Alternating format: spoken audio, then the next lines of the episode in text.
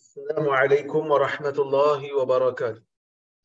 الحمد لله نحمده ونستعينه ونستغفره ونعوذ بالله من شرور أنفسنا ومن سيئات أعمالنا. من يهده الله فلا مضل له ومن يضلل فلا هادي له. أشهد أن لا إله إلا الله وحده لا شريك له وأشهد أن محمدا عبده ورسوله اللهم صل وسلم على محمد وعلى آله وصحبه أجمعين. يا أيها الذين آمنوا اتقوا الله حق تقاته ولا تموتن إلا وأنتم مسلمون. يا أيها الناس اتقوا ربكم الذي خلقكم من نفس واحدة وخلق منها زوجها وبث منهما رجالا كثيرا ونساء. واتقوا الله الذي تساءلون به والأرحام. إن الله كان عليكم رقيبا. يا أيها الذين آمنوا اتقوا الله وقولوا قولا سديدا. يصلح لكم أعمالكم ويغفر لكم ذنوبكم. ومن يطع الله ورسوله فقد فاز فوزا عظيما. فإن أصدق الحديث كتاب الله وخير الهدي هدي محمد وشر الأمور محدثتها وكل محدثة بدعة وكل بدعة ضلالة. أما بعد مسلمين مسلمات yang dirahmati Allah Subhanahu wa taala sekalian. Alhamdulillah kita bersyukur kepada Allah Subhanahu wa taala malam ni kita dapat bersama-sama lagi dan kita nak sambung kitab yang kita baca ni Riyadhus Salihin karya Al-Imam An-Nawawi rahimahullah yang mana kita masih lagi berada pada bab yang ke-57. Cuma hari ni kita nak baca hadis nombor 14 dalam bab ni dan hadis nombor 535. Kata Al-Imam An-Nawawi rahimahullah wa an Thauban radhiyallahu anhu qala Qala Rasulullah sallallahu alaihi wasallam, "Man takaffala li alla yas'al an-nas wa atakaffalu lahu bil jannah." Faqultu ana, fakana la yas'alu ahadan shay'a. Rawahu Abu Dawud bi isnadin sahih. Maksudnya daripada Sauban radhiyallahu anhu dia mengatakan Rasulullah sallallahu alaihi wasallam bersabda, man takaffala li alla yas'ala alla yas'ala an-nas syai'a siapakah di kalangan kamu ni di kalangan sahabat ni siapakah yang boleh menjamin kepadaku yang dia tidak akan meminta sesuatu pun daripada manusia? Nak minta apa pun dia tak nak minta. Ya? Wa atakaffalu lahu bil jannah. Supaya aku boleh memberi jaminan kepadanya untuk dia masuk ke dalam syurga Allah. Maksudnya Nabi sallallahu alaihi wasallam kat sini bertanya sahabat, siapa di kalangan kamu ni yang boleh janji dengan aku yang dia tak akan minta apa-apa pun daripada manusia lain. Kalau kita tengok dekat dekat hadis Nabi SAW ni, Nabi sallallahu alaihi wasallam tidak memperincikan minta apa. Kan? Tapi Nabi kata siapa yang boleh jamin dia tak minta apa-apa daripada manusia. Sama ada dalam keadaan dia memerlukan kepada bantuan ataupun tak perlu kepada bantuan, dia tak nak minta. Nabi kata aku akan jamin kepadanya syurga. Ni nak bagi tahu apa dia ni? Nak bagi tahu Nabi sallallahu alaihi wasallam sangat-sangat tidak suka kepada orang yang meminta-minta kepada manusia untuk diri dia. Kita dah bincang sebelum ni, kalau seseorang itu minta dalam keadaan dia tak memerlukan pun, dia tidak ada darurat pun, dia tidak ada keperluan pun untuk meminta, tapi dia minta juga, maka ia dilarang di dalam agama. Ia dilarang di dalam agama. Bahkan kalau dia kaya, dia tetap minta untuk diri dia, untuk memperbanyakkan harta dia, perbuatannya itu adalah perbuatan yang haram. Tapi Nabi SAW tidak perincikan. Maknanya apa? Maknanya kalau orang yang berada dalam keadaan susah, yang berada dalam keadaan sukar dan sempit, dia tetap tak nak minta pada orang, itu adalah satu kelebihan yang disukai di sisi agama. Itu adalah satu benda yang agama suka. Sebab apa? Agama suka? Sebab agama suka orang Islam ni jangan meruntuhkan maruah. Jangan mencemarkan maruah dengan minta pada orang sama ada orang bagi ataupun orang tak bagi. Dia akan menjatuhkan maruah. Jadi sebab itu, kalau seseorang itu, walaupun halal untuk dia meminta, katalah dia miskin, dia fakir, meminta untuk dia taklah diharamkan dia boleh minta pada orang tapi dia tak minta dia jaga maruah dia lapar pun laparlah kan maka dalam keadaan tu Nabi sallallahu alaihi wasallam jamin dia dengan syurga. Bukanlah bermakna kalau susah ni bila dia meminta tu jadi haram pula minta. Kalau yang kalau dia memang ada keperluan dia memang miskin dia minta untuk diri dia tak ada masalah. Boleh. Ya? Ha, boleh. Tapi kalau dia tak minta dia jaga maruah itu lebih disukai di sisi agama. Faqultu ana maka sauban kata kalau begitu saya wahai Rasulullah fakana la yasalu ahadan syai'a. Dan dia laksanakan janji dia. Dia laksanakan jaminan dia kepada Nabi sallallahu alaihi wasallam. Selepas daripada tu memang dia tak minta apa-apa pun daripada manusia.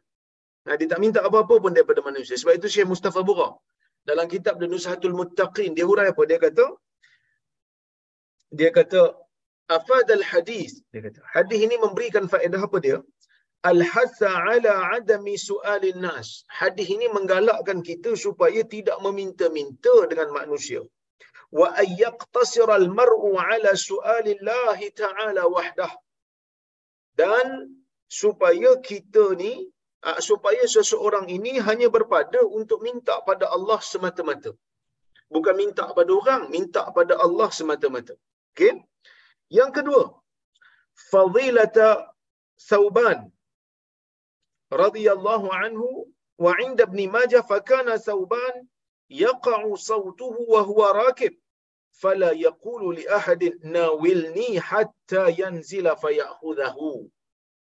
Atau kama qala Hadis ini menunjukkan tentang kelebihan Sauban yang merupakan seorang sahabat Nabi sallallahu alaihi wasallam oleh kerana dia dah menjamin memberi jaminan kepada Nabi SAW dia tak nak minta apa pun daripada manusia maka dia laksanakan dia punya dia punya janji itu dia laksanakan jaminan dia tu sehingga di sisi Ibnu Majah ada ada satu hadis ada satu riwayat di sisi Ibnu Majah di dalam sunan dia dia mengatakan bahawasanya fakana sauban. Pada satu ketika sauban ini yaqa'u sautuhu wa huwa rakib rotannya jatuh dalam keadaan dia sedang menunggang tunggangan ha, biasa orang kalau dia tunggang kuda ke dia tunggang unta ke tunggang unta lah biasanya kan dia akan pegang satu rotan. Cemeti kata orang ha, kata orang Melayu ni cemeti. Dia akan pegang cemeti. Waktu dia pegang cemeti dalam keadaan dia berada di atas unta dia ataupun dia berada di atas kuda dia disebut di sini wahwa rakib. Dalam keadaan dia sedang menunggang. Dia tak sebut tunggang apa. Tapi tang di tangan dia tu ada cemeti ya? Jadi saubat ni bila pegang jatuh cemeti dia tu. Jadi dia boleh aja minta pada orang di bawah tu untuk ambilkan dan hulurkan pada dia. Sebab nak turun daripada unta dan nak turun daripada kuda memerlukan sedikit usaha. Tak senang-senang lah untuk turun dia kena lompat dan sebagainya. Jadi apa yang berlaku? Oleh kerana jaminan dia kepada Nabi sallallahu alaihi wasallam yang dia tak nak minta sesuatu daripada manusia lepas dia janji dengan Nabi tu dia turun sendiri dia kata apa fala yaqulu li ahad tak dia tak sebut pada sesiapa pun pada waktu tu nawilnihi hatta yanzila fayakhudha dia tak ada kata kat siapa-siapa, tolong ambilkan saya, cemeti ni dah halang-halang awak dekat bawah kan. Ha, sehingga kan dia terpaksa turun dan dia ambil dengan diri dia sendiri. Maksudnya apa? Maksudnya Sauban melaksanakan janji dia pada Nabi sallallahu alaihi wasallam dan dia ni secara tak langsung dapatlah jaminan syurga tu daripada Nabi sallallahu alaihi wasallam. Okey? Dah kalau dia dapat jaminan syurga daripada Nabi, siapa dia tak termasuk dalam uh, golongan sahabat yang dijamin syurga tu? Jawapannya mudah aja seperti mana yang telah saya huraikan dulu. Yang telah saya huraikan sebelum-sebelum ini, iaitu apa dia? Orang yang dijamin syurga ni ramai di kalangan sahabat Nabi sallallahu alaihi wasallam. Khadijah dijamin syurga. Ya. Aisyah dijamin syurga. Bilal bin Rabah dijamin syurga. Hamzah dijamin syurga. Hanzalah dijamin syurga. Orang-orang yang terlibat dalam peperangan badar dijamin syurga. Orang yang terlibat dalam perjanjian Ar-Ridwan juga dijamin syurga. Ha. Anas bin Nadar syahid di medan Uhud juga mendapat syurga. Dah kenapa 10 orang ni je yang dimention? 10 orang ni dimention sebab dia disebut dalam satu hadis. Ha, dalam satu hadis disebut 10 orang secara langsung, secara direct. 10 orang ni disebut serentak. Yang lain-lain tu disebut dalam hadis yang berasingan. Oleh kerana itulah yang 10 ni disebut al-asharah al-mubasysyaruna bil jannah ya 10 yang dijamin syurga dalam satu hadis dalam satu riwayat. Tapi sahabat lain ada juga yang dapat. Ha, jadi orang-orang yang seperti ini kita boleh katalah ahli syurga. Kan? Orang-orang yang seperti ini kita boleh katalah dia ahli syurga. Confirm. Sebab apa? Sebab hadis spesifikkan dia. Ada orang yang Nabi wasallam jamin dia neraka. Bahkan dalam Quran disebut Firaun umpamanya Abu Lahab umpamanya, Abu Jahal umpamanya. Dalam hadis memang disebut clear. Abu Jahal lagi clear disebut dalam hadis. Nabi sallallahu alaihi wasallam kata apa dalam hadis? Nabi kata hadza fir'aun hadhihi ummah. Ini merupakan Firaun bagi umat ni. Maksudnya dia ni jahat seperti Firaun. Maka tuan-tuan dan puan rahmati Allah sekalian, orang yang disebut namanya di dalam Quran ataupun di dalam hadis yang sahih, dia ni adalah ahli neraka, maka kita bolehlah kata dia ni balasannya neraka. Tapi orang-orang selain daripada itu, orang Islam yang duduk di depan kita, yang duduk di belakang rumah kita, yang duduk bersebelahan dengan rumah kita ataupun depan rumah kita ataupun kawan-kawan kita kat ofis, jahat macam mana pun dia, teruk macam mana pun dia, selagi mana dia Muslim, dia mati atas Islam, maka kita tak boleh kata dia ni confirm ahli neraka. Sebab? Sebab di sisi ahli sunnah, sesiapa yang berdosa di kalangan umat Islam, walaupun dia mati dalam keadaan dia sedang buat dosa, fahuwa tahta masyiatillah. Dia berada di bawah kehendak Allah. In sya'a aqabahu wa in sya'a afa anhu. Kalau Tuhan mahu, Tuhan boleh ampunkan dia. Kalau Tuhan mahu, Tuhan boleh ambil tindakan pada dia. Okey. Baik, jadi Sauban ni dapatlah kelebihan. Ha, dapatlah kelebihan yang mana dia memang melaksanakan janji dia kepada Nabi sallallahu alaihi wasallam. Dan dalam hadis ni Nabi sallallahu alaihi wasallam menggalakkan kita untuk tidak meminta-minta walaupun dalam keadaan kita berkeperluan. Kalau kita berkeperluan sebenarnya kita boleh meminta. Tapi kalau tidak meminta itu lebih baik kerana lebih menjaga maruah. Baik, kita masuk kepada hadis nombor 15 dan hadis nombor 536. Kata Al-Imam An-Nawawi rahimahullah, wa an Abi Bishr Qabisah ibn al-Mukhariq radhiyallahu anhu qala تحملت حماله فأتيت رسول الله صلى الله عليه وسلم أسأله فيها فقال أقم حتى تأتينا الصدقة فنأمر لك بها. ثم قال يا قبيصة إن المسألة لا تحل إلا لأحد ثلاثة. رجل تحمل حمالة فحلت له المسألة حتى يصيبها ثم يمسك. ورجل أصابته جائحة اجتاحت ماله فحلت له المسألة حتى يصيب قواما من عيش أو سدادا من عيش ورجل أصابته فاقة حتى يقول ثلاثة من ذوي الحجة من قومه لقد أصابت فلانا فاقة فحلت له المسألة حتى يصيب قواما من عيش أو قال سدادا من عيش فما سواهن من المسألة يا قبيصة سحت yakuluha sahibuha sahibuha suhtan. Okey. Hadis ni tuan-tuan dan puan-puan rahmati Allah oleh Allah Subhanahu wa taala sekalian merupakan hadis riwayat Muslim yang merupakan hadis yang sahih. Yang mana hadis ni riwayat daripada Abu Bishr Qabisah bin Al-Mukhariq. Seorang sahabat Nabi sallallahu alaihi wasallam yang bernama Qabisah. Ya. Baik. Qabisah kata, Tahammaltu hamalah. Aku telah menanggung satu bebanan. Tahammaltu hamalah. aku menanggung satu bebanan. Bebanan apa ni? Kalau kita tengok tafsiran Al-Imam Nawawi rahimahullah dia kata al-hamalah bi fathil ha.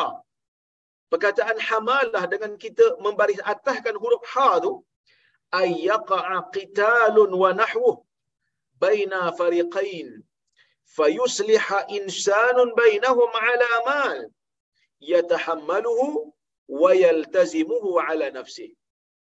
Ini merupakan uh, orang kata apa budaya Arab zaman dulu iaitu apabila berlaku peperangan ataupun seumpamanya. Pergaduhan, permusuhan, peperangan yang berlaku di antara dua puak. Baina fariqain dua puak fayusliha insanun bainahum. Tiba-tiba datang satu orang insan cuba untuk buat suluh.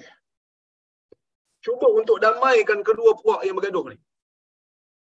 Kan dia mungkin tengok serabut agaknya dia kata susah aku nak berniaga ni sikit kejap-kejap perang. Katalah dia businessman.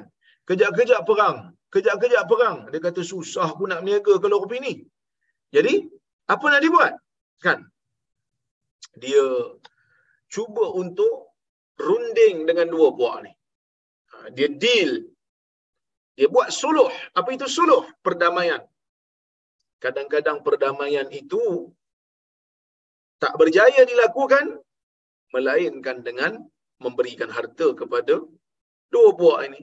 Jadi dia orang kata dia mungkin ada kepentingan untuk keamanan. Dia nakkan keamanan tu. Dia kata gini-gini. Dia kata koma dua orang ataupun koma dua puak ni uh, ambillah duit aku ni. Yang penting kau janji kau nak damai.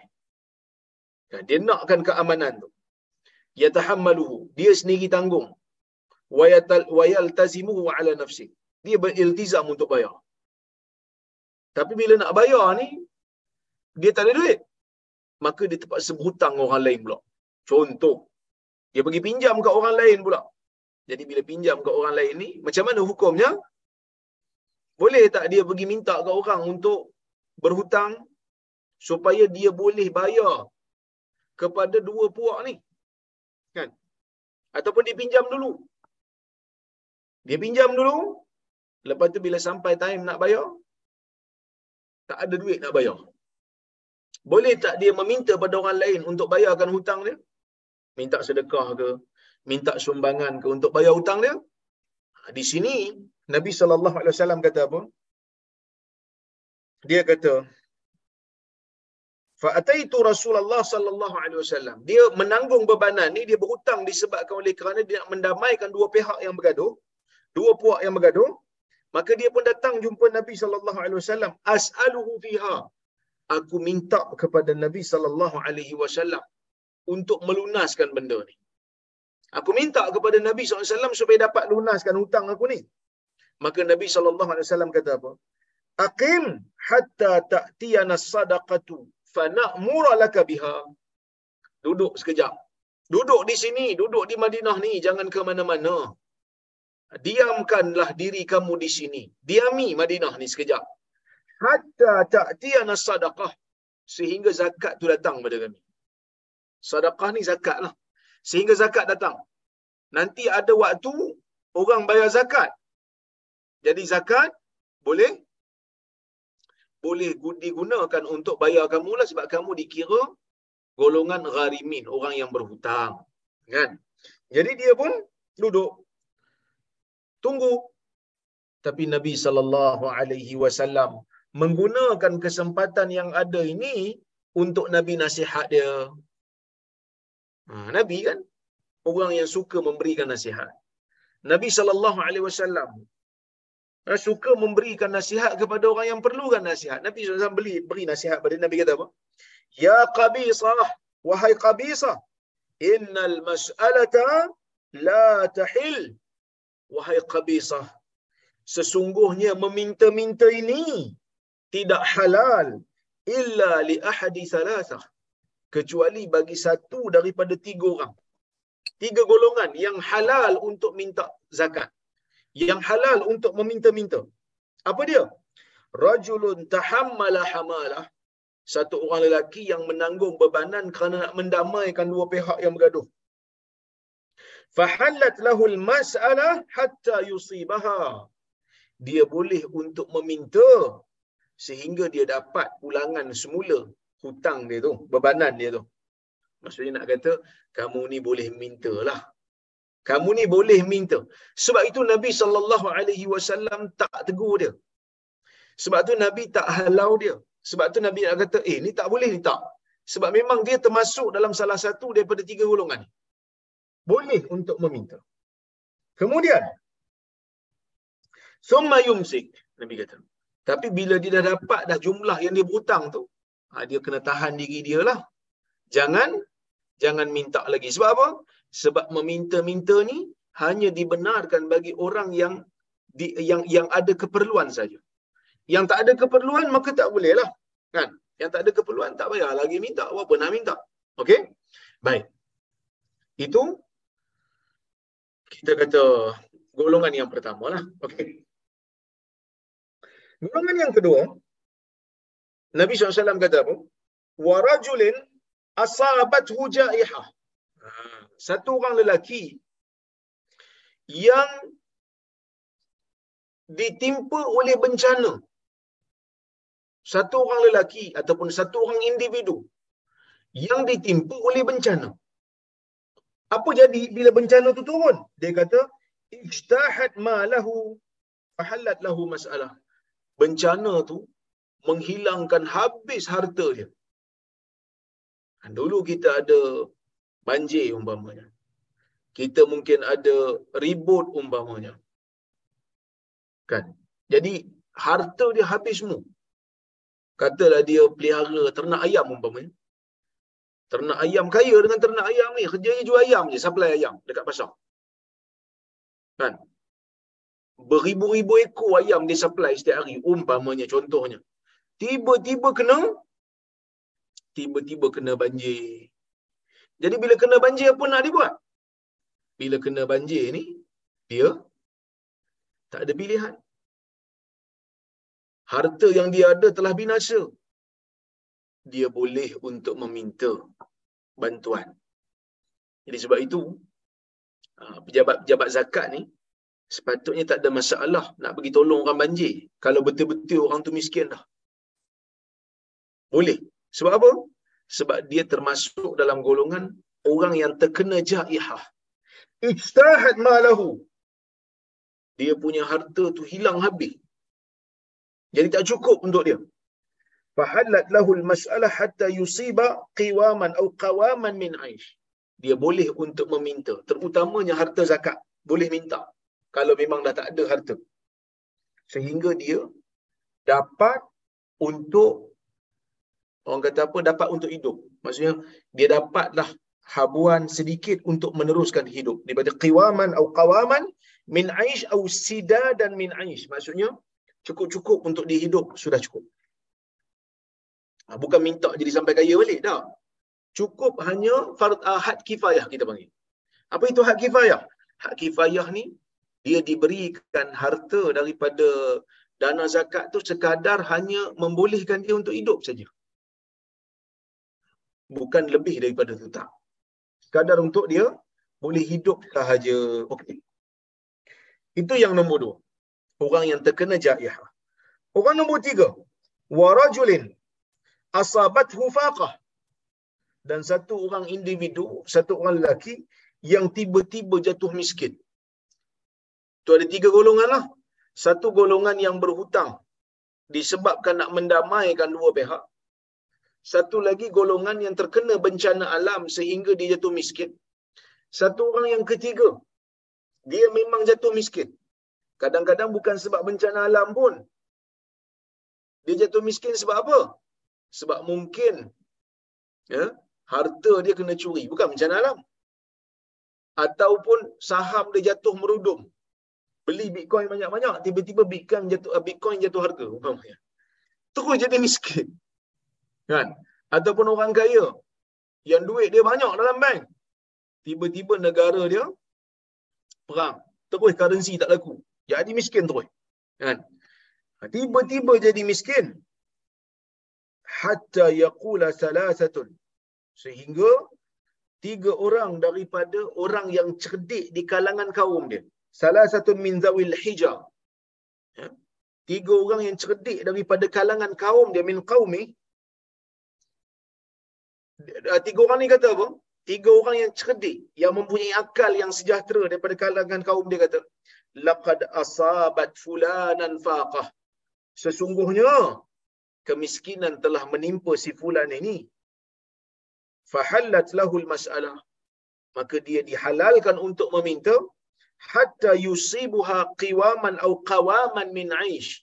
Dia boleh meminta sehingga dia dapat sedikit belanja untuk meneruskan kehidupan dia. Au sida dan min aish memenuhi keperluan asas kehidupan dia. Fama siwahunna minal mas'alah. Selain daripada ini daripada permintaan-permintaan ya qabisah suhtun. Ia adalah harta haram. Yakuluha sahibuha suhtan. Yang mana pemilik dia makan dalam keadaan haram untuk dia makan. Nah, maksudnya Nabi SAW sebut kalau orang kaya minta untuk diri dia supaya tambah kaya lagi kan meminta-minta minta sedekah kepada orang sedangkan dia kaya dulu kita pernah dengar cerita ada orang ada sindiket yang menggunakan budak-budak untuk minta derma sedangkan dia kaya berjoli sana sini perbuatan ini adalah perbuatan yang diharamkan oleh agama. Tak boleh. Benda ni haram. Nabi SAW kata, harta yang didapat daripada jalan itu merupakan harta yang tidak dihalalkan. Dia suht. Apa itu suht? Suht ini ialah sesuatu yang haram yang akan menyebabkan, membolehkan seseorang itu untuk masuk ke dalam neraka Allah. Baik. Dalam hadis ni, Nabi sallallahu alaihi wasallam nak suruh kita jaga air muka. Yang kedua, supaya tidak meminta-minta. Yang kedua, Nabi sallallahu alaihi wasallam bersifat realistik. Kerana ada manusia, walaupun Nabi sallallahu pada awalnya tak suka meminta, tapi ada keadaan manusia perlu untuk meminta. Kadang-kadang bukan untuk diri dia pun, tapi untuk anak kecil dia, umpamanya. Terkena banjir, kan terkena bencana, ribut taufan dan sebagainya, maka dibenarkan untuk dia meminta sekadar untuk melepaskan keperluan asas diri dia saja. Kemudian Nabi kata ada tu orang tiba-tiba jatuh miskin. Nah, kalau tiba-tiba jatuh miskin ni, Nabi SAW meletakkan syarat. Apa dia? Tiga orang daripada kaum dia yang cerdik mengatakan dia ni memang jatuh miskin. Adakah mesti tiga orang? Sebenarnya tak. Dua orang sudah memadai. Dua orang pun cukup sebab dua orang saksi dalam mahkamah saksi dalam mahkamah, dua orang cukup dah. Tapi kenapa di sini letak tiga orang? Sebagai satu galakan sahaja. Kan? Kalau kita tengok, kita pun tahu dah dia ni memang jatuh miskin betul dah. Ada bukti dah. Tak cukup tiga orang pun tak apa. Yang pentingnya apa?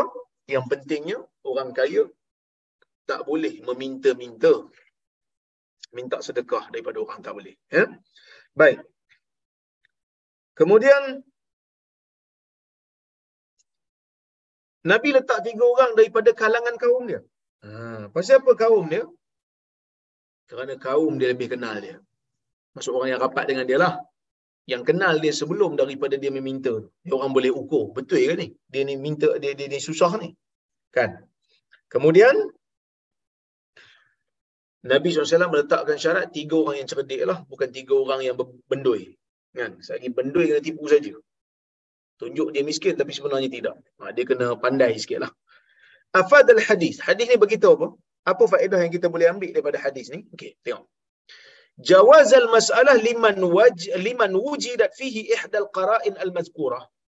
Dibenarkan untuk meminta bagi sesiapa yang ada pada dia salah satu daripada petanda ataupun perkara-perkara yang disebutkan ni. Orang yang menanggung bebanan hutang kerana nak mendamaikan orang, orang yang ditimpa bencana alam, orang yang tiba-tiba jatuh miskin. Yang ni boleh. Ya? Baik. Yang kedua, jawaza i'ta'ihim minaz zakah dibenarkan untuk kita ni berikan mereka itu daripada harta zakat. Sebab apa? Sebab mereka dah jadi miskin. Mereka telah jadi gharimin. Li'anna al-awwal gharim kerana orang yang awal tu berhutang tu gharim. Gharimin memang salah satu daripada uh, asnaf zakat kalau dia berhutang sehingga dia tak mampu nak bayar dan dia tak mampu nak menanggung keluarga dia dan diri dia sendiri untuk makan dan sebagainya. Wal akharina minal fuqara. Wal akharina minal fuqara. Dan orang lain selain daripada tu uh, wal akhirain sorry. Dua yang akhir. Laki yang terkena bencana dan laki yang tiba-tiba jatuh miskin. Ha, ini daripada fuqara. Bila fuqara termasuklah asnaf. Man jazat lahul mas'alah la yas'alu akthara mimma yasuddu hajatahu.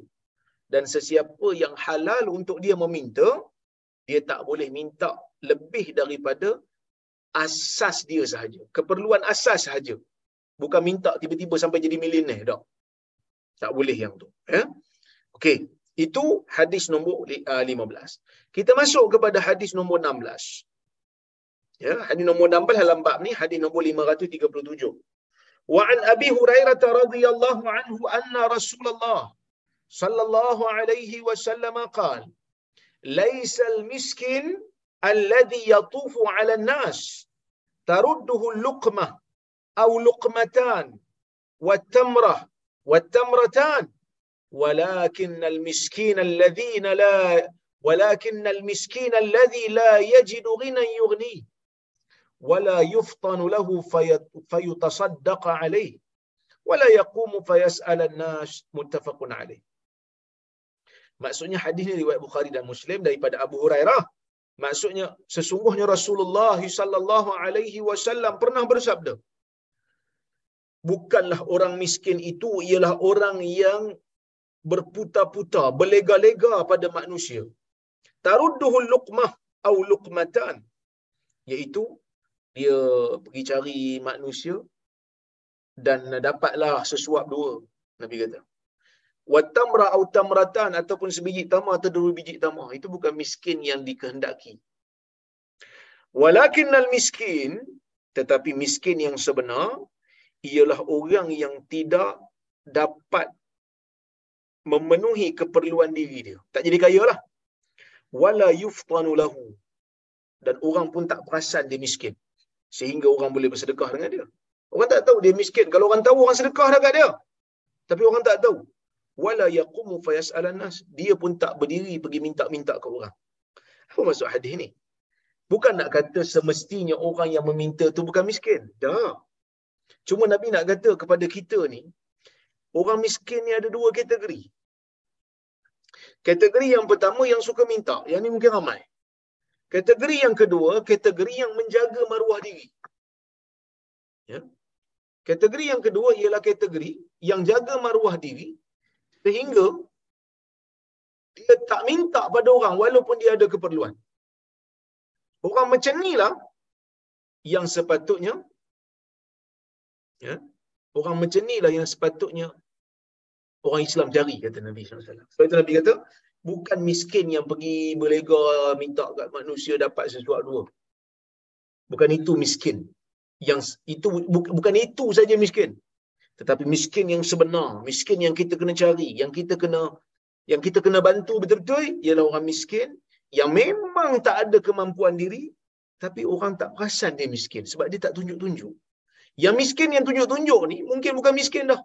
Saja je tunjuk miskin. Saja je tunjuk miskin jadi orang bantu. Ha. Kalau dekat orang kata apa dekat Mekah dulu waktu saya naik Gua Hira dulu tuan-tuan dekat Jabal Nur eh. Saya pergi naik Jabal Nur, saya tengok dekat Gua Hira. Ha, Gua Hira ni tinggilah kan. Tinggi. Mula-mula saya hampir nak batalkan saya punya misi untuk mendaki Gua Hira ni. Tapi disebabkan saya tengok ada makcik-makcik, pakcik-pakcik Pakistan yang naik lebih kuat daripada saya, saya kata saya kena naiklah malu kat pakcik-pakcik ni. Jadi dalam perjalanan saya nak naik tu, dia sebenarnya tuan-tuan saya nak buat disclaimer awal-awal lah kan. Saya nak kata, naik Gua Hira ni tak ada kelebihan apa dari sudut agama lah. Sekadar tempat sejarah yang kita nak pergi tengok saja.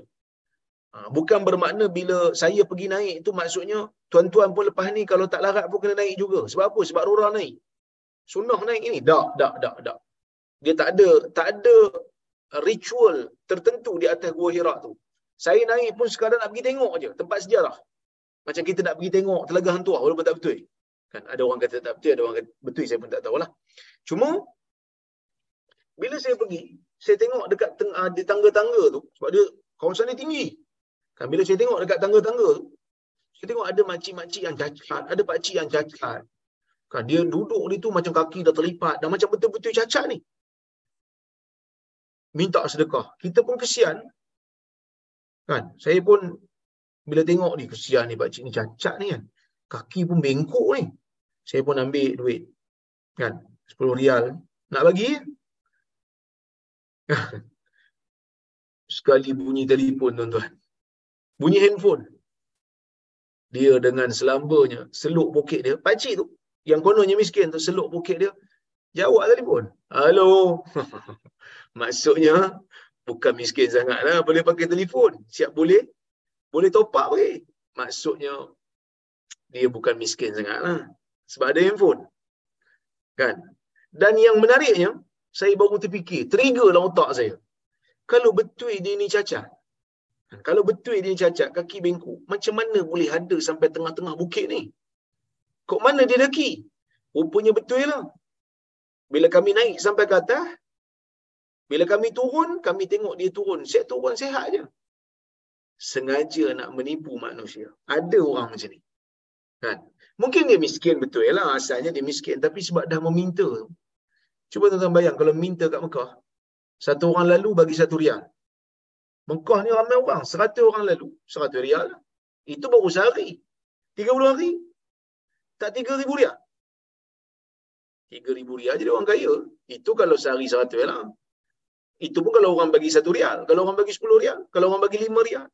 Kali dengan kali dengan sepuluh orang. dah lima puluh rial. Satu orang dah lima ratus rial. Ush. Jadi kaya minta-minta ni. Sebab tu ada sindiket kadang-kadang. Kan? Ada sindiket. Ha, apa ni upah budak-budak untuk minta sedekah. Upah makcik-makcik tua untuk minta sedekah. Ini semua ada ada keuntungan. Yang Nabi sallallahu alaihi wasallam tak bagi pun meminta-minta untuk jadi kaya ni. Tapi manusia peduli apa kan? Manusia tak peduli pun. Kan, mereka tahu mereka nak kaya je. Sementara je. Orang kata apa? Kesenangan tu. Tapi itulah yang dikejar. Ini ha, penyakit manusia yang kita minta daripada Allah subhanahu wa ta'ala supaya Allah subhanahu wa ta'ala jauhkanlah kita daripada penyakit-penyakit yang seperti ini. Kan? Ha, jauhkan kita daripada penyakit seperti ini kerana ia tidak tak menguntungkan pun. Kan? Tak menguntungkan diri kita pun. Nak buat apa? Kan? Menipu orang seolah-olah macam diri sendiri miskin. Hei, saya pun kadang-kadang pelik. Tapi tak macam mana Ustaz? Ada orang tanya saya, dia kata macam mana? Kalau kita sanksi-sanksi. Bila kita sanksi tak ada bukti, kita boleh bagi dan kita dapat pahala. Kalau dia tipu, dia berdosa. Dan tak halal duit tu dia makan. Pahala kita Ustaz? Pahala kita insya-Allah Allah Taala akan berikan pahala atas niat kita tu. Tapi orang yang meminta-minta ni, bayangkan macam mana nanti kalau dia menipu, dia meminta-minta, dia menipu, dia tak halal ambil duit tu. Bayangkan macam mana dia nak bertaubat nanti. Kan? Dia kena bersihkan semula apa yang dia ambil. Dia kena sedekah, dia kena pulang balik. Tapi ialah orang ramai, macam nak jumpa balik, mana dia ingat. Dia kena sedekah balik apa yang dia ambil daripada orang. Itu bahaya. Ya? Jadi Nabi SAW suruh kita cari orang yang tak meminta-minta. Ini kita panggil apa? Sebagai satu reverse psychology. Reverse psychology kepada kita supaya kita cari orang yang tak meminta tapi dia miskin. Dan ia juga secara tidak langsung menggalakkan orang miskin ni supaya tak meminta. Sebab kalau meminta, kita kata, ah, ini minta, kita nak cari yang tak meminta. So, satu galakan yang yang tidak langsung untuk orang miskin ni jaga maruah. Tapi bukanlah bermakna tak boleh minta langsung. Boleh minta. Tak ada masalah. Kalau memang ada ada keperluan yang mendesak. Eh? Baik, sebab itu Syekh Mustafa Bura kata apa? Dia kata afad al-hadis al-hatha ala tafaqqud al-masakin al-muta'affifin 'an as-su'al al-mutadhahirin bil-ghina wal-mutadarri'in bis-sabr wa annahum awla bil-'ata.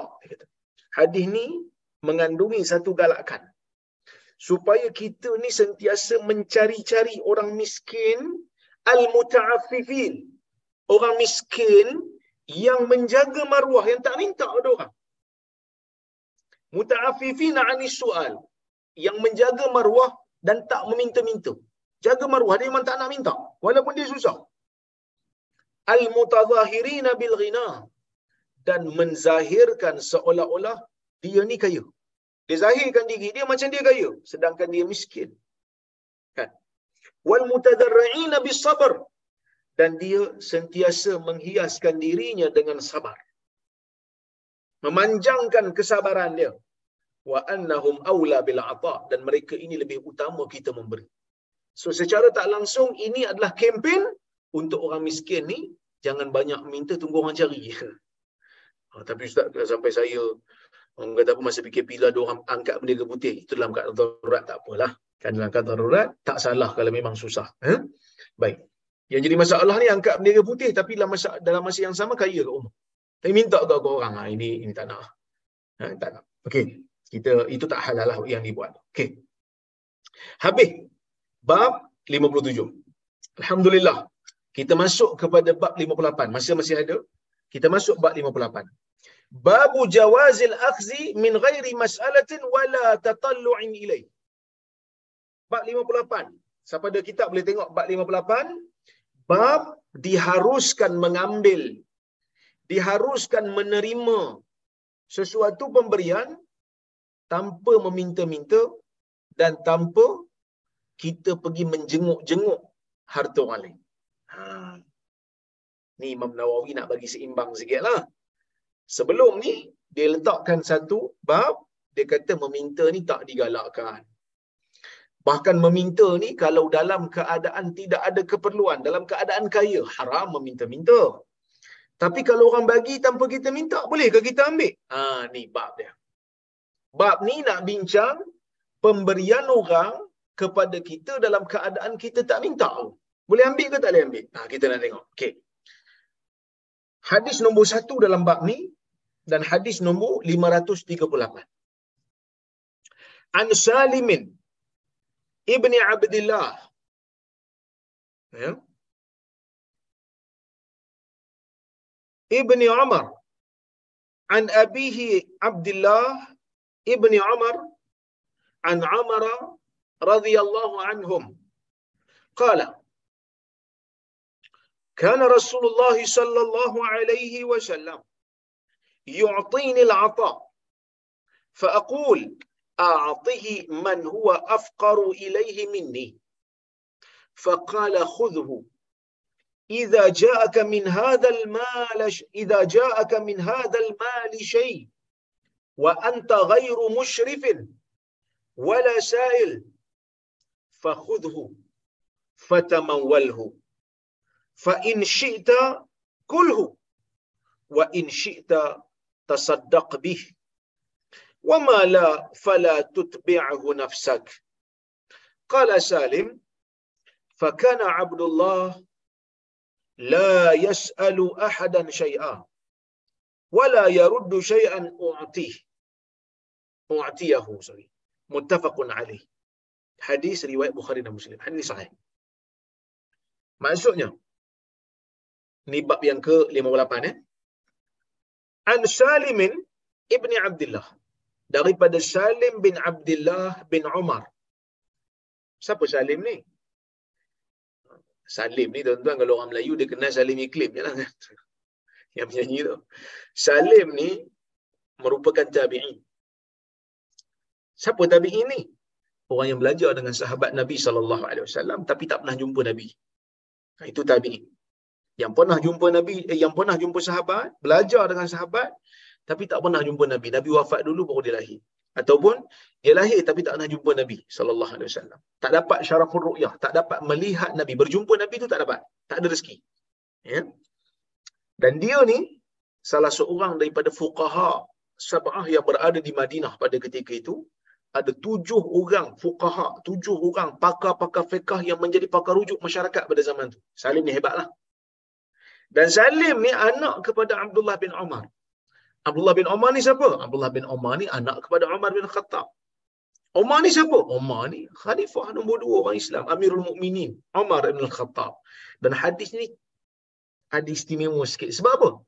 Salim yang merupakan anak kepada Abdullah bin Umar, riwayat daripada ayahnya Abdullah bin Umar, Abdullah bin Umar meriwayatkan daripada ayahnya Umar. So, anak ni tiga uh, riwayat ni tiga bercucu. Bukan tiga bercucu apa? Uh, datuk, anak dan cucu. Ha. Datuk, anak dan bapa anak dan cucu. Ha. Cucu tu Salim anak adalah Abdullah bin Umar, bapa adalah Umar bin Khattab. Istimewa sikitlah hadis ni. Kan? Kadang-kadang tuan-tuan kita rindu, kita teringin. Kita teringin nak dapat macam ni. Macam mana?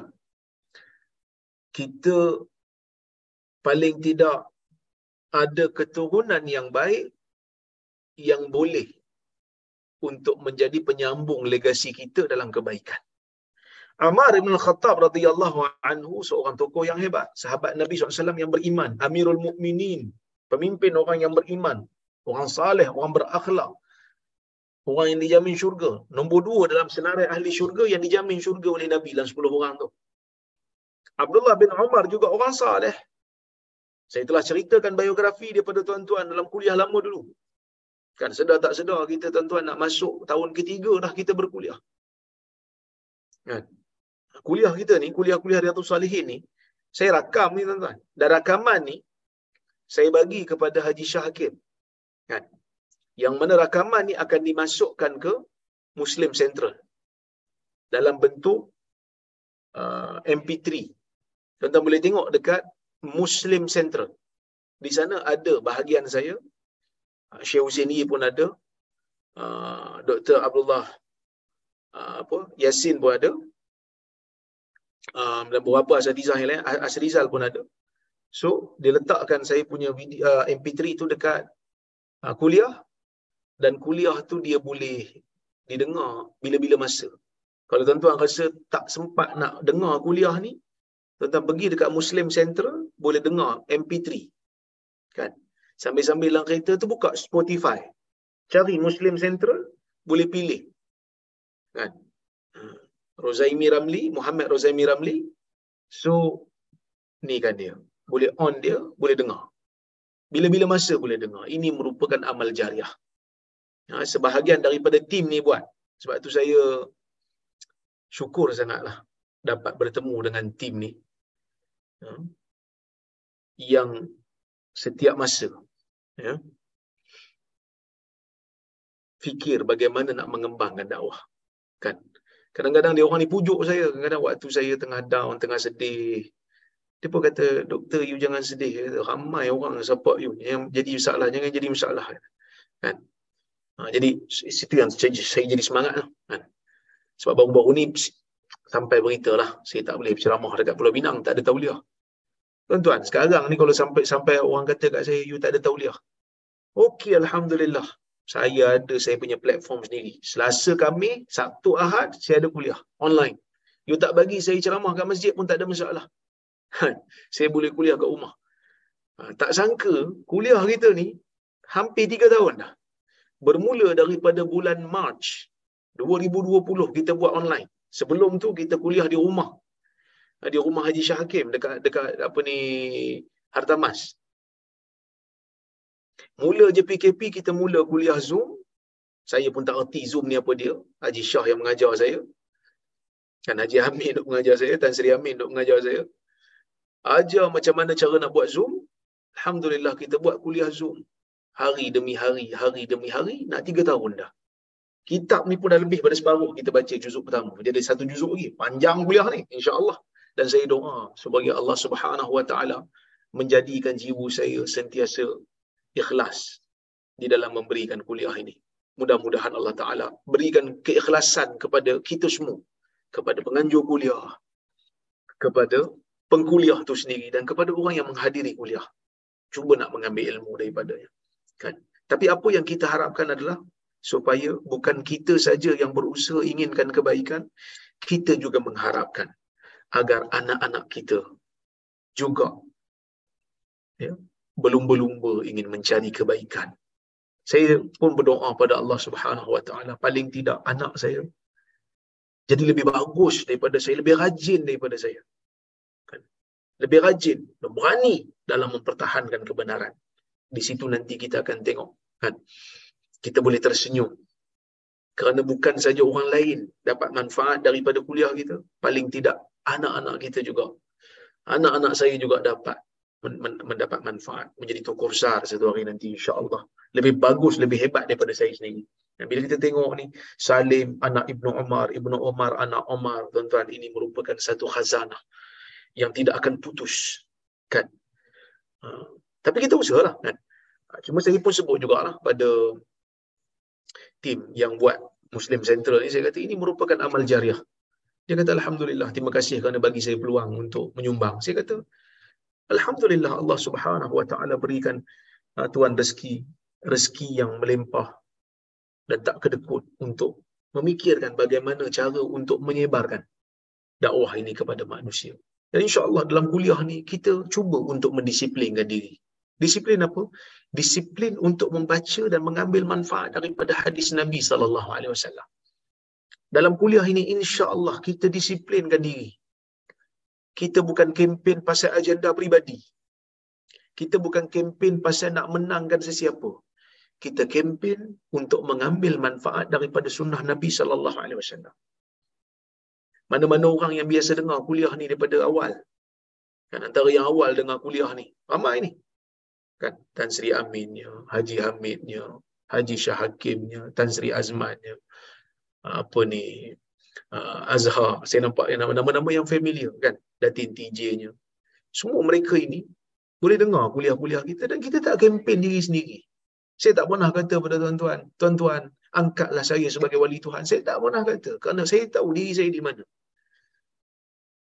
Tapi kita kempen sunnah Nabi sallallahu alaihi wasallam. Mana sunnah kita cuba untuk ambil manfaat. Kita cuba. Kan tadi semalam baru sampai kat saya satu satu tulisan di Facebook. Dia kata apa? Dia kata dia mengambil manfaat daripada Spotify yang ada di Muslim Central dengar kuliah Rora dia kata. Dulu dia benci, sekarang dia dengar. Dulu dia benci dan menyampah, dia kata. Sebab apa? Sebab video pendek-pendek yang dipotong. Tapi sekarang ni dia mengambil manfaat. Bukan kerana saya hebat, tuan-tuan. Saya tak hebat. Hari ni kalau saya keluar, saya bercakap tentang sesuatu yang bukan bidang saya. Katalah saya cakap tentang isu ekonomi. Orang tak nak dengar saya. Kalau saya bercakap tentang isu perlembagaan Malaysia, orang tak nak dengar saya sebab bukan saya hebat. Tapi yang menjadikan orang nak dengar apa yang saya cakap ni kerana kehebatan sunnah Nabi sallallahu alaihi wasallam. Kehebatan ayat-ayat Al-Quran bila didengar orang akan menjadi tertarik. Bukan kerana saya yang menyampaikan. Tetapi kerana memang pemilik kalam Allah Azza wa Jal juga Rasul mereka tidak akan um, kita kata Allah dan Rasul itu tidak akan menyampaikan ataupun memberikan kepada kita melainkan apa yang bernilai dan bermanfaat. Kita doa tuan-tuan mudah-mudahan Allah Subhanahu wa taala menjadikan kita istiqamah insya-Allah dalam kuliah ini mengambil manfaat sebanyak mungkin, mendapat pahala sebanyak mungkin. Jadi tuan-tuan, apa yang tuan-tuan dapat dalam kuliah ni jangan disimpankan. Sebarkan, sebarkan, sebarkan. Kan? Dan dulu kita bermula kuliah ni saya ingat dulu tak sampai 20 orang pun. Tak sampai 20 orang. Tapi dia pernah cecah 200. Ketika mana PKP luar masing-masing tak ada buat apa, dua kat rumah dengar kuliah. Tapi bukan sekarang ni mungkin sibuk. Dan saya yakin ada saja orang yang dengar selepas daripada ni. Sebab apa? Sebab bila saya tak sampaikan uh, link recording, ada yang minta. Boleh dengar, boleh minta balik tak recording semalam? Kan? Nah, ada kata, Tuan Faris pun kata 500 pun pernah. Alhamdulillah. Siapa sangka? Daripada background saya ni background langsir hijau ha, di Tanjung Malim, rumah cabuk saya tu. Sekarang dah tukar dah. Dinding ni dinding Kangar dah. Bukan dinding Tanjung Malim ni. Daripada Tanjung Malim kita berkuliah. Sampai saya pindah ke Kangar. Kan, daripada jawatan saya, jawatan ketua Jabatan Pengajian Islam. Sampai sekarang saya terpaksa untuk menjaga universiti. Kuliah Universiti Islam Berleh ni kan. InsyaAllah kita cuba untuk konsisten. Dan saya juga mengharapkan tuan-tuan. Tuan-tuan sentiasalah doa untuk saya. Agar Allah subhanahu wa ta'ala berikan kekuatan pada saya berikan keikhlasan pada saya berikan saya ni rasa, berani untuk bercakap dalam perkara-perkara yang ada kepentingan untuk agama sebab kadang-kadang ada orang ada ilmu ilmu banyak kita bukan kekurangan orang yang berilmu orang berilmu banyak tapi apa tapi apa jadi yang nak bercakap dalam isu yang benar ni tak ramai yang nak bercakap dalam isu yang benar ni tak ramai yang ada kekuatan Mungkin dia rasa dia tak ada penyokong. Kadang-kadang bila saya bercakap tentang isu Naqsyabandi, isu Nazim Haqqani kan. Dia hantar mesej kat saya. Ada dua tiga orang hantar mesej teruskan Syah. Kami menyokong entah. Kita kan tak bercakap, dia kata tak boleh, kami tak ada penyokong, kami dalam keadaan yang situasi yang sukar, mungkin akan dibuang kerja dan sebagainya. Tak semua orang Allah Ta'ala letakkan dia pada situasi yang dia boleh cakap. Alhamdulillah Allah Ta'ala letakkan saya dalam situasi yang saya boleh cakap, sikit cakap. Tak ada tekanan tu lah. Alhamdulillah. Ya? Baik. Daripada Umar radhiyallahu anhu dia mengatakan kana Rasulullah SAW yu'tini al-'ata. Sesungguhnya Rasulullah sallallahu alaihi wasallam memberikan saya dengan satu pemberian. Pemberian apa? Dalam hadis ni tak disebut pemberian apa. Tapi dia diberi sesuatu. Ya, diberi sesuatu kepada Umar. Pemberian daripada Nabi kepada Umar. Boleh jadi pemberian ni daripada sahabat kepada sahabat. Kerana Umar tu sahabat Nabi. Boleh jadi pemberian ni daripada menantu kepada pak mentua kepada kerana, kerana Umar tu pak mentua Nabi. Kerana Nabi wasallam nikah dengan Hafsah, ya? Anak kepada Umar bin Khattab. Fa aqul, Umar pun kata apa? A'tihi man huwa afqaru ilaihi minni. Umar bila Nabi bagi kat dia pemberian, Umar kata berikan pemberian ini kepada orang yang lebih fakir, orang yang lebih memerlukan kepadanya berbanding aku. Beri pada orang yang lebih miskin lah, ya Rasulullah. Maksud Umar ni kesalehan dia Nabi wasallam latih dia, didik dia sampai dia ada satu perasaan apa dia? Perasaan isar. Mendahulukan orang lain yang lebih memerlukan. Memberikan kepada orang lain yang lebih memerlukan, mendahulukan orang lain. Wa yu'thiruna ala anfusihim walau kana bihim khasasah. Ni sifat orang Ansar lah. Begitu juga Umar pun ada sifat ni. Sifat mendahulukan orang lain dalam kebaikan. Diri dia tak perlu sangat. Dia kata bagi orang lain yang lebih fakir. Saya tak perlukan sangat wahai Rasulullah. Begitu juga ia menunjukkan sifat ta'afufnya Umar. Sifat menjaga maruahnya Umar tak suka ambil pemberian ni. Faqala khudhu. Nabi kata ambil. Ambil ajalah Nabi kata. Iza ja'aka min hadzal mal bila datang kepada kamu sejenis harta yang seperti ini bila datang daripada kamu sesuatu daripada harta ini wa anta ghairu musyrif dalam keadaan engkau tidak meninjau-ninjaunya dan engkau tidak meminta-mintanya. Fakhudhu fatamawalhu ambil dan belanjakan ambil dan milikinya. Nabi SAW kata kepada Umar boleh ambil engkau bukan meminta pun. Engkau bukan meminta-minta. Itu yang pertama. Engkau bukan meninjau-ninjau menjenguk-jenguk sampai orang tengok macam nak aja. Kau tak buat pun benda tu. Kau boleh ambil, kata Nabi. Fa in syi'ta kulhu. Kalau kau dah ambil nanti, tak minta satu, tak tinjau-tinjau satu. Orang bagi, tiba-tiba je orang bagi. Kan? Kalau kau nak, kau makan harta tu, pemberian tu. Boleh makan. Wa in syi'ta tasaddaq bihi. Kalau kau nak, kau boleh sedekah kan? Wa ma la fala tutbi'u nafsak. Kan? Kalau Ah, sesuatu tu tak datang pada kamu, kalau datang ambil, tak minta, tak jenguk-jenguk, datang tiba-tiba, boleh ambil. Nak makan boleh, nak bagi pada orang lain pun boleh. Tapi kalau benda tu tak datang pada kamu, ha, tak payahlah kamu nak pergi, nak pergi orang kata apa, turut turutkan diri kamu tu pada perkara-perkara yang tak perlu. Jadi tak perlulah meminta-minta. Kan? Jangan mengikat diri kamu untuk uh, tutbi' hu ni maksudnya jangan mengikutkan diri kamu dengan harta tersebut. Macam jangan jangan duk tenang-tenang. Jangan duk jeling-jeling lah harta tu dah orang tak bagi. Jangan minta. Kata Salim, kata cucu dia, cucu Umar, "Fakana Abdullah la yas'alu ahadan syai'an." Bapa saya, Abdullah bin Umar, tidak meminta ah, sesuatu pun daripada manusia wala yaruddu syai'an wa'tiyahu dan dia pun tak menolak apa yang aku bagi dia. Dalam isu ni tuan-tuan, ulama berbeza pendapat. Apa hukum apa hukum menerima pemberian orang? Hukum dia apa? Sepakat ulama kata dibenarkan. Tapi ben- dibenarkan tu boleh ke? Wajib ke sunat? Sebahagian ulama mengatakan wajib. Hmm? Sebagai ulama mengatakan wajib. Manakala pandangan majoriti ulama mengatakan sunat terima. Kalau tak meminta lah. Orang bagi tiba-tiba sunat terima. Okey tak wajib lah masuk kalau tak terima uh, tidaklah berdosa okay. Cuma Nabi SAW bagi tahu ke Umar ni arahan Nabi tu arahan yang bersifat galakkan sebab apa? sebab Nabi kata Kalau kau nak, kau luangkan. Kalau tak nak, kau sedekah kepada orang lain pula. Okey. Itu yang pertama.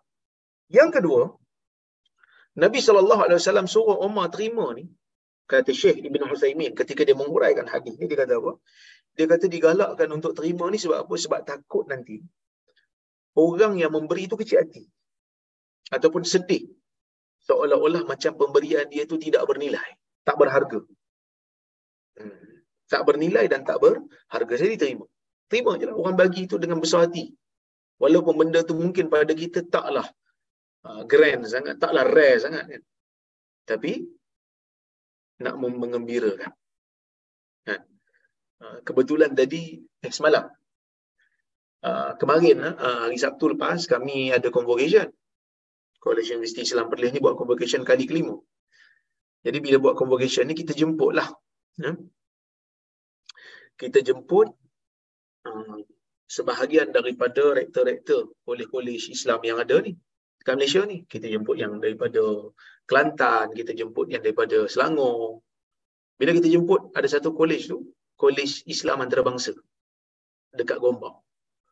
Dia datang, dia bagi bunga lagi tadi. Uh, semalam hari Isnin semalam dia bagi bunga, jambangan bunga sebagai tanda terima kasih sebab kita buat combo. Jadi staff saya lah, setiausaha saya. Aizat dia kata doktor buat TikTok satu. Doktor cakap sikit terima kasih kepada uh, apa college tu. Saya pun buat video, saya kata terima kasih banyak.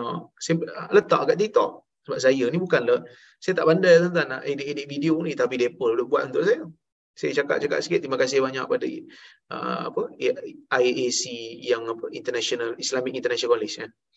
IAC ni IIC sorry IIC ni untuk kerana bagi saya uh, bagi kami sejambat bunga-bunga tu macam mahal lah besar bunga.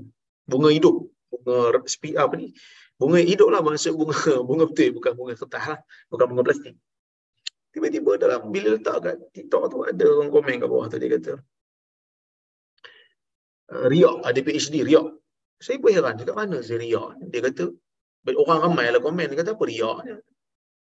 Dia kata riak sebab apa? Sebab ucap terima kasih dalam TikTok. Saya pun pening kepala. Ucap terima kasih pun jadi riak sekarang. Kita ucap terima kasih tu sebab nak bagi orang yang bagi tu gembira lah menunjukkan kita appreciate apa yang dia bagi kat kita. Tiba-tiba kita pula jadi riak. Padahal bukan kita yang bagi kalau kita yang bagi bolehlah kita kata kita riak manusia bila dah benci kan. Macam tu lah bila dah benci kat saya apa yang saya cakap nampak teruk. Tapi kalau dia suka apa yang merepek pun dia anggap bagus. Tapi tak apalah tak ada masalah. Manusia macam tu eh? tapi para ulama mengecualikan. Kalau seseorang itu terkenal sebagai orang yang suka mengungkit pemberiannya tiba-tiba dia bagi kat kita. Dan kita bimbang kalau kita terima pemberian dia itu dia akan mengungkit lepas tu maka dibenarkan untuk kita menolaknya. Boleh tolak pada waktu itulah, jangan terima. Takut-takut dia akan jatuhkan maruah kita. Apa Syekh Mustafa Bura kata? Dia kata afad al-hadith al-hatha ala tafdhil ghairihi bil mal in kana laysa fi hajatin ilaihi wa itharihi bi. Hadis ni nak tunjuk uh, galakkan untuk kita mendahulukan orang lain dalam pemberian kalau dia tak ada keperluan. Tapi Nabi SAW ni tahulah orang lain uh, pada waktu tu selain daripada Umar mungkin tak ada keperluan. Jadi Nabi suruh terima jugalah. Jawaz akhdhil mal wa imtilak wa imtilakihi in jaa min ghairi mas'alatin wala ta'alluqi nafsin. Dia benarkan untuk kita mengambil pemberian orang lain dan memilikinya jika diberi itu tanpa meminta-minta dan tidak terlalu mengikat diri untuk mendapatkan sesuatu yang bukan kita punya lah sedangkan kita tak ada keperluan. Yang kedua, yang ketiga, fadla tamallukil mal in kana yasta'miluhu fi naf'il khalq wa wujuhil khair. Ha, kelebihan untuk orang yang mempunyai harta ni dia boleh gunakan dalam manfaat kepada orang lain dan infak pada perkara-perkara kebaikan. Tu saya sebut tadi tu. Kan? Video pula saya ni boleh pula masuk Muslim Central.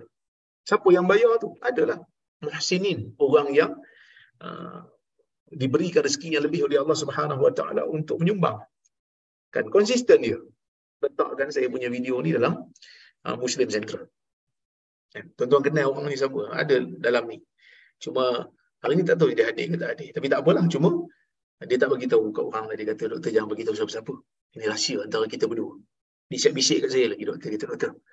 Kalau ada lagi, ah, mana-mana uh, calon-calon yang bagus nak buat uh, master ke PhD doktor bagi tahu saya saya nak sponsor ya. Tuan-tuan student saya dua tiga orang di sponsor boleh? Uh, muhsinin dalam apa? Dalam grup ni. Alhamdulillah saya syukur kepada Allah Subhanahu wa taala. Nak kata Tuhan tutup ruang sini Tuhan buka ruang sini. insya-Allah ruang tu tetap ada untuk kita berdakwah insya-Allah. Baik. Nanti insya-Allah dalam kuliah akan datang kita akan masuk bab 59 bab 58 dah habis. Tuan-tuan pelik tak? Bab 57 punya banyak belah-belah 16 hadis cerita pasal suruh bersyukur dengan apa yang ada jangan banyak meminta. Tapi bab 58 ni bab boleh ambil harta orang satu hadis lah. kenapa satu hadis lah? letaklah banyak sikit. Tak perlu. Tak perlu. Sebab apa? Satu tu cukup dah. Sebab manusia ni memang suka minta-minta. Bukan suka minta-minta. Manusia ni memang suka menerima harta daripada orang lain walaupun dia tak minta. Kan? Jadi tak perlu hadis banyak-banyak lah. Kerana ini selari dengan sifat manusia. Kalau tak banyak-banyak kan lebih-lebih pula manusia. Ha, duk tenang-tenang harta orang eh? sebab itulah Imam Nawawi mungkin Imam Nawawi sebab itu mungkin Imam Nawawi masukkan satu hadis saja untuk untuk ni nak bagi nak bagi seimbang dengan sifat manusia tu. Wallahu a'lam. Doktor boleh tanya? Assalamualaikum doktor. Nak tanya sikit. Ya.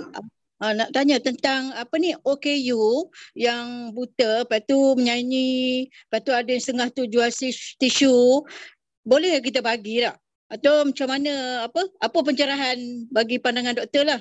Bagi orang-orang buta yang menyanyi dekat pasar malam kadang dekat stesen-stesen LRT MRT memang kerap jumpa lah. Ya. banyak bukan seorang dua. So macam mana doktor pencerahan?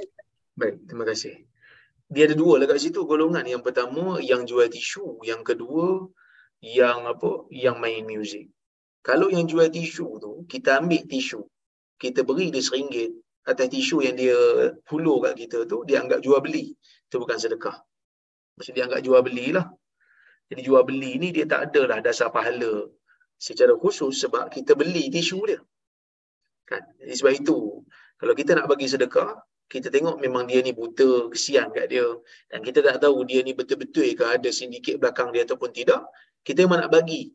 Ah, kita nak bagi, yang kata apa? Sedekah kat dia. Jadi kita boleh bagi, contohnya kita nak kita nak hulur RM5, tak payah ambil tisu. Dia akan dapat pahala sedekah. Tapi kalau kita bagi RM5, kita ambil tisu.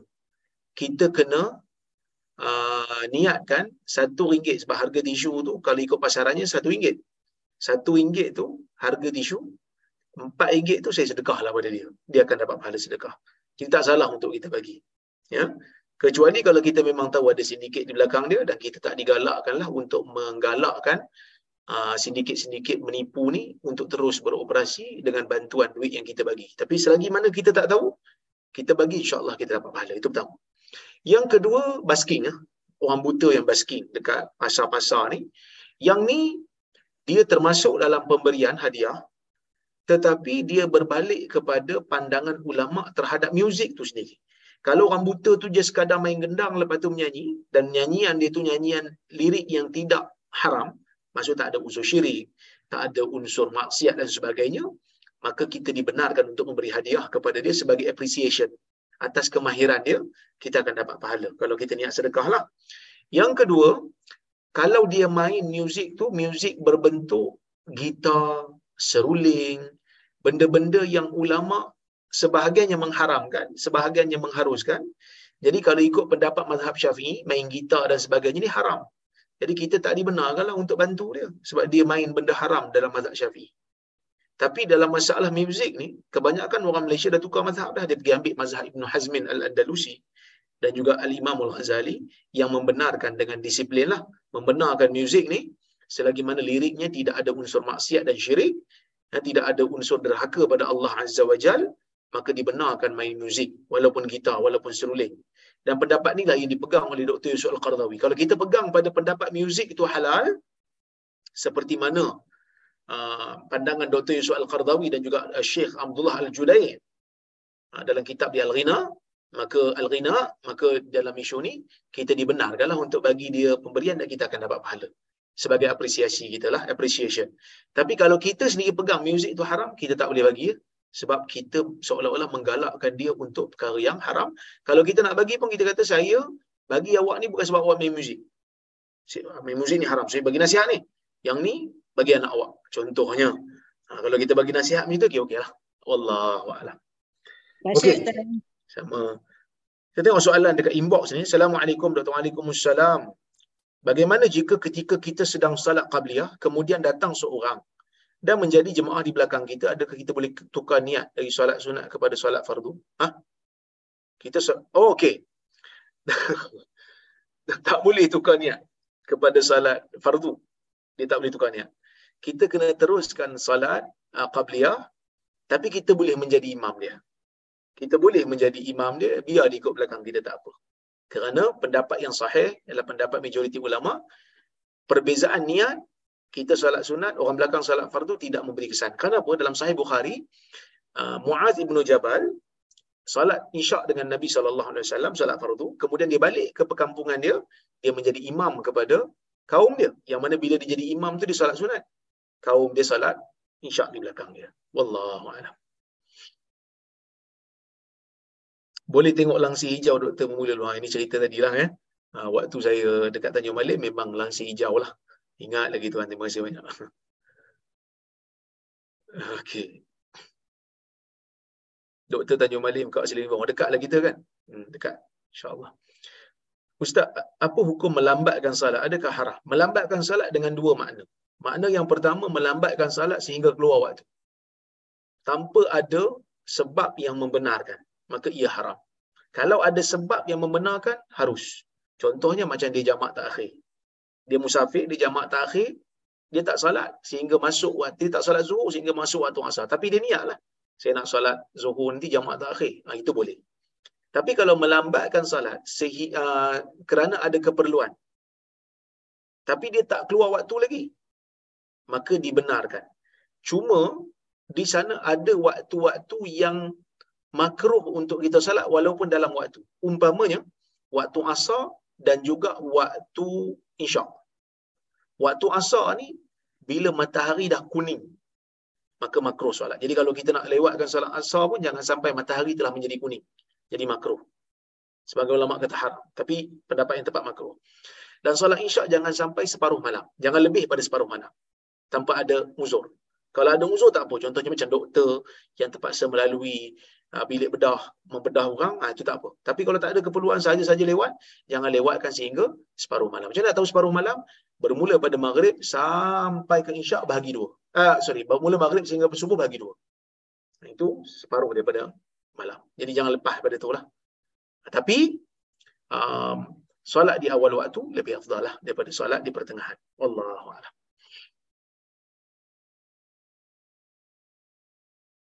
Doktor, apakah yang dimaksudkan perbuatan ahli Madinah menjadi dalil? Ini ialah usul dalam mazhab Maliki. Yang mana mazhab Maliki mengatakan mana-mana hadis yang riwayatnya seorang dua ia tidak lebih kuat daripada amalan yang diwarisi oleh orang-orang Madinah di zaman mereka. Maksudnya, ah, kalau ada satu hadis yang seorang dua je riwayat tapi perawinya bagus. Cuma dia bercanggah dengan amalan turun-temurun orang Madinah, Imam Malik tak terima. Ah, hadis tu Imam Malik akan kata hadis ni pelik sebab seorang dua yang riwayat sedangkan amalan orang Madinah turun-temurun. Pandangan Imam Malik ni telah pun dibantah oleh Ibnul Qayyim juga dibantah oleh Imam Syafi'i. Imam Syafi'i sendiri bantah Tok Guru dalam masalah ni. Ibn Qayyim dalam kitab dia A'lamul Muwaqqi'in juga membantah benda ni. Kerana amalan orang Madinah tidak merangkumi keseluruhan umat. Kerana selepas daripada kewafatan Nabi SAW, sahabat-sahabat bertebaran. Tak semestinya orang di Madinah mesti tahu sesebuah hadis Nabi. Mungkin dia orang pergi kerja. Sahabat lain dengar dan sahabat tu pindah pergi Basrah. Sahabat tu mengajar anak-anak murid yang berada di Basrah, Iraq. Jadi sebab itu nak menjadikan amalan ahli Madinah itu sebagai uh, usul untuk menolak hadis-hadis sahih tidak begitu tepatlah. Okey. Assalamualaikum Dr. Waalaikumsalam. Bolehkah kita beli Al-Quran online sedangkan kita tahu ada kemungkinan yang Al-Quran itu dibalik oleh pekerja JNT? Adakah kita berdosa sebab perkara itu? Kalau kita memang tahu, Waalaikumsalam, soalan. Kalau kita memang tahu dia dibalik, tidak dihormati, maka kita elakkan. Tapi saya nak cadangkan kepada tuan-tuan dan puan-puan, boleh guna khidmat pos laju. Bukan saya kempen ni bukan saya pegang saham pos laju dah. Tapi sebab saya ada pengalaman, pos buku dekat kawan-kawan, pekerja tu siap tanya lagi. Ni ada ayat Quran tak dalam buku ni? Saya kata ada. Dia akan letakkan dekat sampul tu mengandungi Al-Quran. Sila hormati. So, post ni bagus lah. Uh, laju ni bagus. Jadi, ini di antara alternatif kita lah. Supaya Al-Quran itu kekal terpelihara kehormatannya. Tak dibaling-baling, tak dihina dan sebagainya. Tapi kalau memang kita tak tahu, kita tak tahu dia dibaling ataupun tidak, kita menganggap uh, insya Allah asalnya manusia ni baik, tidak menghina. Kecuali kalau kita memang tahu company itu, company yang penuh dengan uh, orang-orang yang bukan Islam, yang tidak tahu pun tentang hukum hakam, dan kita elakkan diri lah company yang delivery itu. Ha, sebab tu saya kata gunakan terus laju uh, dan cari pembekal yang memang ada tanggungjawab sosial. Lah. Ha, tak pun beli secara uh, offline je. Beli kat kedai lagi sana. Wallahualam. Terima kasih banyak pada semua yang hadir pada malam ini. Cukuplah sekadar tu untuk malam ini. Saya mohon maaf terkasar bahasa tersilap kata. Saya ucapkan terima kasih banyak pada penganjur. Uh, pada Haji Shah, pada Haji Hamid, pada Johan, uh, pada uh, Syekh Datuk Syekh Hamid, pada Tan Sri Azman dan Datuk Rozhan yang menganjurkan kuliah kita pada malam ini. InsyaAllah kita jumpa lagi pada masa-masa yang akan datang. Selamat mengundi. Saya ingat hari Khamis ni saya tak sempat nak berkuliah sebab saya nak balik kampung nak mengundi. Saya mengundi di Tambun. Jadi tuan-tuan tahulah kan Tambun sekarang ni telah menjadi tumpuan yang besar kerana gegasi-gegasi telah turun di Tambun. Jadi saya takut ada uh, jam di jalan. Uh, mungkin kita tak dapat nak berkuliah. InsyaAllah jika ada kesempatan selasa depan kita berkuliah setelah tertubuhnya kerajaan baru insya-Allah. Jadi saya berundur diri dulu. Insya-Allah kita jumpa selasa depan. Aku lu qabli hada wa astaghfirullahal azim li wa ورحمة الله وبركاته. جزاك الله خير.